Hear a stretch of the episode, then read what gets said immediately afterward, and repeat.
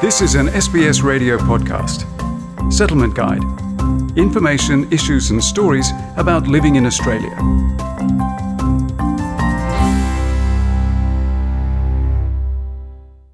As the devastating impact of COVID 19 is felt across the Australian economy, the banking sector, federal, state, and territory governments are taking urgent measures to keep small businesses afloat.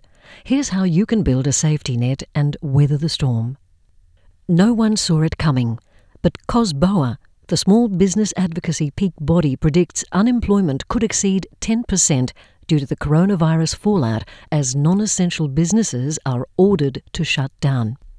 Peter Strong urges business owners to brace for at least six months of hardship. What is my future going to look like month by month for the next six months? It might not be much fun. It might be very depressing and distressing to see what's in front of them, but they're going to have to do it. As much as it's distressing, it does send a sense that a business is in control of where they're heading. They're going to be making the decisions. Hopefully, it won't be the COVID virus that makes that decision for them, whether it's to close for a short time, to close permanently, to change products, or to continue on if they're in a place where they can do that. Indika Liyanage owns Ciao Gelato, a busy ice cream cafe in Brisbane's inner suburb of Nunda. The business produces Fitlato, a low fat ice cream for supermarkets. Four years after starting the business, Liyanage decided to expand by acquiring his manufacturer, Schlicks Gelato, just before the outbreak. Effectively, it's a big risk buying that company, and we bought it in mid December. We brought on an investor as well, so yeah, it was a big call to make that investment, but we did, and we didn't see this coming at all. Liyanage had come up with a six month plan to mitigate potential losses from his three business lines. The ice cream shop front lost over half the income in just three weeks. The recently purchased restaurant brand saw a two third drop in revenue.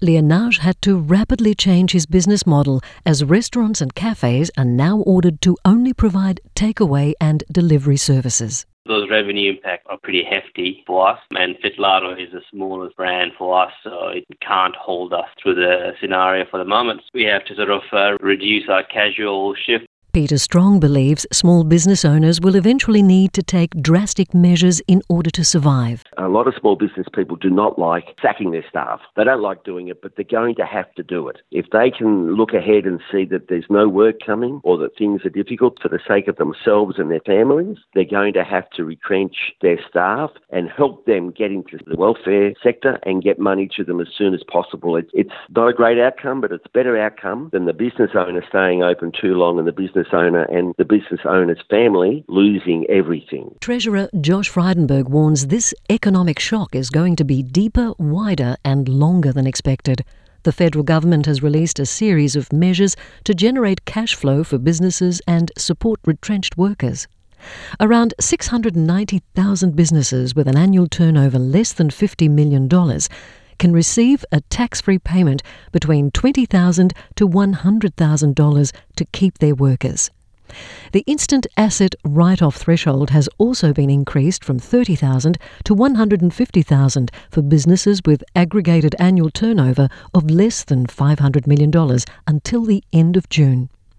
Michael Crocker, tax leader at Chartered Accountants Australia and New Zealand, suggests business owners should determine what they're eligible for under the federal and their state or territory government's support schemes. There are different incentives. For example, if you employ apprentices, there is a program to subsidise the wage costs of apprentices, or it could be that you have an eligibility to obtain some government support targeted at businesses which employ people. So determine uh, what sort of employer or what sort of business you are and talk to your accountant typically to lodge the various documents needed to qualify for the cash payments which will be on offer from the federal government. Additional cash flow can be found in payroll tax concessions in some jurisdictions across Australia. Crocker recommends contacting your chartered accountant or tax agent for advice. A lot of work at the moment is going into helping clients vary their PAYG instalments downwards because of reduced profitability, and uh, that's a way of sending a message to the Australian Taxation Office that you have less PAYG to pay, and you may have overpaid previous instalments for the September 2019 quarter and the December 2019 quarter. Stanley Su operated the MyCube mini shop fronts in Brisbane and Sydney, but had to shut shop last year due to an already weakening economy.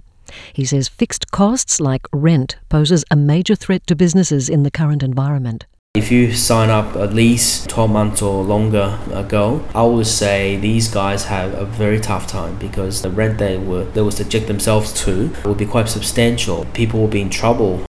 In what the Prime Minister calls a once in 100 year crisis, the Reserve Bank cut the interest rate to an historic low of 0.25%. In addition, banks are offering a six month deferral on all loans for small businesses to keep them afloat. Peter Strong recommends that business owners struggling to pay rent approach their landlord to work out a solution. If your landlord is a big landlord and you have trouble with them, then we recommend you go and talk to your state small business commissioner. And there's commissioners in Victoria, South Australia, West Australia, and New South Wales. There is a small business champion in Queensland. And if you don't have, you can't access that, you can talk to the, the office of Kate Carnell. That's the Australian Small Business and Family Enterprise Ombudsman. Su's two Brisbane physiotherapy clinics have so far survived due to his earlier strategy of providing on site services at aged care facilities. It has been okay for us in that business. I'm fairly lucky in the sense that in, in healthcare it's not as affected. Liyanage has also had to adjust to the new reality by changing the way his business runs. For now, he has a six month survival plan. We're reviewing the sales every week, and if things change, you know, that might be three months or it might be nine months. We, we don't know. So we've also got some, you know, marketing and putting some initiatives in place in terms of getting on things like Uber, which is uh, non-contact, moving to card-only transactions that are cash, so there's no exchange of any money. Michael Crocker says communication is especially important for business owners and their workers as they face significant uncertainty ahead. Making sure that the employer demonstrates care and compassion for the employees. If small business has trouble attracting good people, so it would be a really bad outcome if coronavirus interfered with that strong working relationship. It's important to keep in touch with your workers, understand the personal issues that they might be going through, answering their questions. Questions like, I've used up all my sick leave, what happens if I get sick? Will you support me somehow during illness? If you're under stress and need to talk to someone about your emotional well-being, ring Lifeline on 13 11 14 or Beyond Blue on 1300 22 46 46 for 24-hour support. You can also ring the Australian Tax Office's Emergency Support Info line on 1800 806 218 up to 10 pm Australian Eastern Daylight Time during the week or from 10am to 4pm on the weekends. The Australian Small Business and Family Enterprise Ombudsman Information Line is open from 8am to 8pm Monday to Friday on 1300 650 460. For language help, call the Translating and Interpreting Service on 13 14 50. The feature on building a safety net for small businesses amid coronavirus outbreak was prepared by Amy Chen Yu Wong, and for SBS, I'm Margarita Vasileva. This was an SBS radio podcast. For more settlement guide stories, visit sbs.com.au/radio.